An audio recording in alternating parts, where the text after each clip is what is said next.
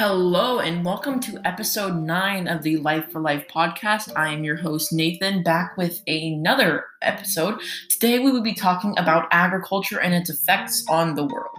So, when we start with agriculture, right, it's been our main source of food since we've started on the earth because we've basically re- relied on two food sources either plants or animals because both of them give give protein and energy and that energy is known as calories.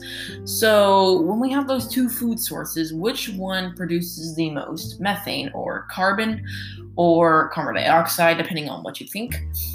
The answer would obviously be the animal route because those animals demand much more food than what they can produce out of themselves. What I mean by that is it takes much more food to build all that build all that food inside them for us to eat. So it's a bad food source and but it gives great protein and all those other nutritious parts of the food.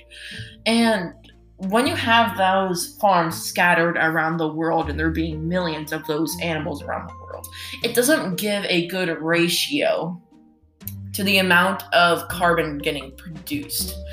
So, just to know our basically food to weight ratio 41 million tons of feed go, go to cattle every single year, producing only 7 million tons of protein every year.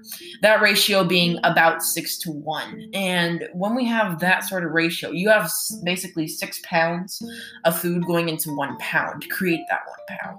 6 pounds minus 5 is what we get out of it. So we're basically having a bad food chain right there because when we're talking about ecosystems back in episode 4 we were saying how if one part of the food chain dies then that food chain cannot sustain itself. If we have that 6 go lower then we cannot produce those 7 million tons of protein every year.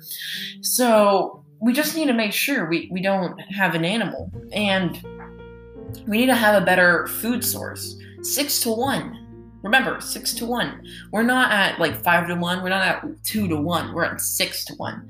And that 40, basically 41 to seven, is that's our ratio right there. We're at 41 to 7, also known as 6 to 1. So we need to change quickly because we're going to have a lot of methane coming out.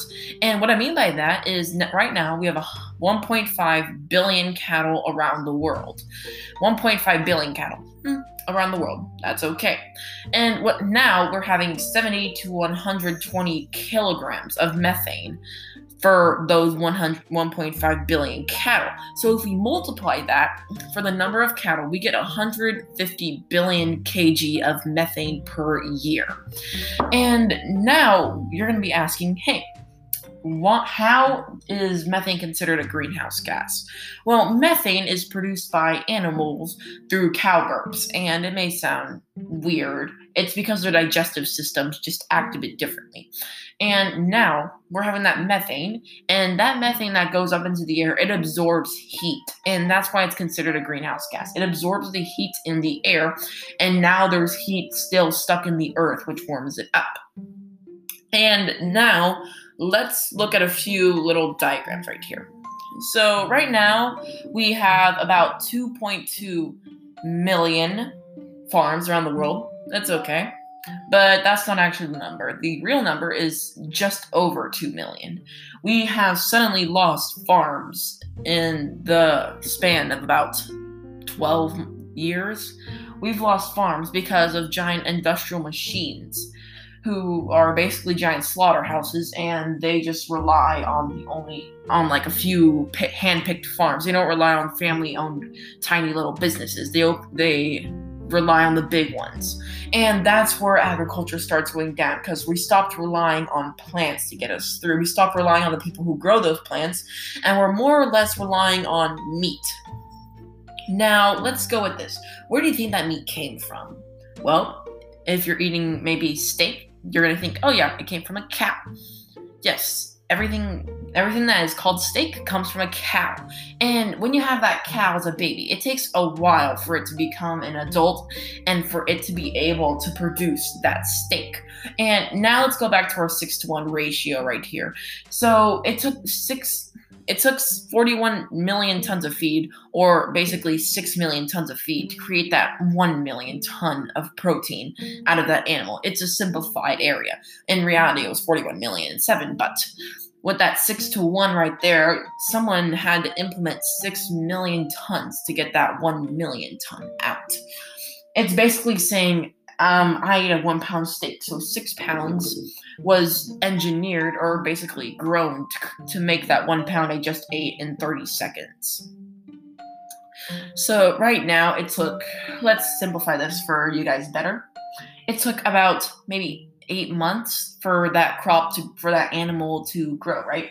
And it took another eight months for the plants to feed that animal grow.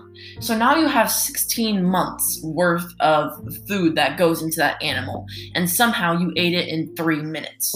So right now people just spent over like a year over a year basically a year and four months producing the food you just ate in 30 seconds. So that's not a good food resource right there because we're eating it so quickly it doesn't have enough time to produce itself, to reproduce itself. And when we run out of feed, we have decided to use another resource. And if you can guess what that resource is, it's a mixture between the guts of that same cattle. And when you see that, the cow is eating its own food, its own kind right now because we we already seen the effects. We started running out of feed, and now we're starting to use their own insides in order to make sure our food chain is stable. And right now, we aren't using a really great food source because, first of all, it creates methane, and second of all, it's gonna run out. It's basically the same thing as fossil fuels. It's gonna run out at a point of time, and we're not gonna have any more. And it's the same thing also with cars. We have used so much petrol, so much gasoline and oil that there's not enough oil to reproduce itself there's not enough oil to where we're able to reproduce it. And I know what you're gonna say. We are actually reusing the oil, right? Well, some people decide to have those ships that bring over the oil and then they tip over. Well, that oil is now a mixture of oil and water.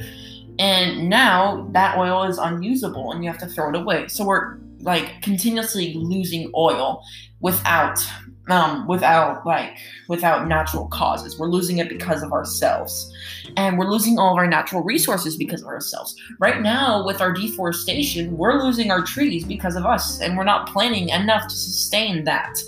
So we're losing many different natural resources in which we had at the start, and now we're losing that. And that's the same thing with agriculture. Right now, because of global warming, water evaporates quicker and that's um, why seeds are heating up quicker too. Now that water is heating up quicker, um, water evaporates quicker, obviously. So there's this term called irrigation, right? I'm pretty sure you guys heard of. Maybe you're into farming or you know a little bit about farming. Irrigation is basically where people create ditches which moves the water over to crops where the roots can easily pick it up instead of having the ro- uh, the crops wait for rainfall to come down. And irrigation is actually a pretty good resource for farmers. But since now we have water that's evaporating, those irrigation lines do not work anymore. They cannot function as intended. And now that's just how our food chain is going to go down we aren't going to be able to create plants. The plants won't be able to grow because there's no there's not enough water for them to grow truly. And now those plants are still going into animals because that's still a thing. So now we have plants going into animals and now those animals they don't have enough food so they can't sustain themselves. Hey i have an idea. Let's kill our own cows to use them as feed. Oh look at that. We ran out of cows. Now we have no food. Guess everyone's just going to die now See, look, now our resolve has changed over, as you can see through that example. Our resolve to a problem like that is what we should change. We, I mean, we could still eat cows, yes, but at the rate we're going, we're not going to have feed to feed those cows anymore. Plus, those plants that are basically feeding the cows also feed us. And I'm not saying that's a bad thing, but if those plants, the plants that are being produced, if we don't have enough plants to feed us, do you think all those plants are still going to go to the cows? Yes. But now, since people have logic incoming, they have finally decided to move all those plants over to us for our well being. So now only plants are in store because now there's not enough meat to produce those animals, so you only see plants in store. But the good news is people are actually trying to create meatless meat. And that just sounds weird, but it's more or less just saying a veggie burger. And the the expectations have switched over the criterion because now they're trying to get the exact taste and feel of the burger and they're not just making a yellow hard veggie burger. And we're starting to switch over to better options and I see that taking effect in maybe about 20 years to where we actually start seeing the effects of our cattle and how the cattle industry is basically severely affecting our way of life. And right now, with all the methane in the air, that methane isn't coming down anytime soon. Let's go back to the methane part because I've talked about human stability, but now let's go back to the real problem with agriculture methane. It's a greenhouse gas, yes.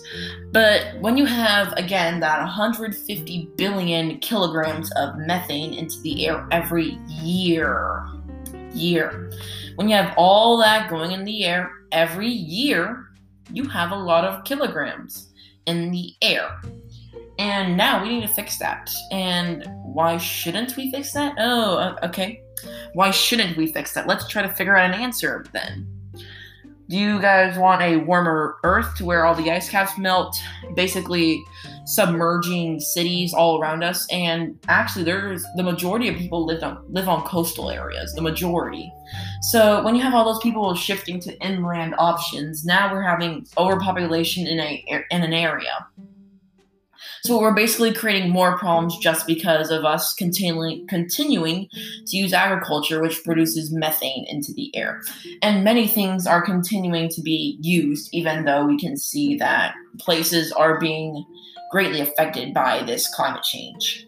We need to change that. Do we now? Yes. We need to change our old life and try and try to create a greener earth. Because if you have a greener earth, you have greater biodiversity out in your world, and you'll start seeing a green earth with trees all around, birds still chirping.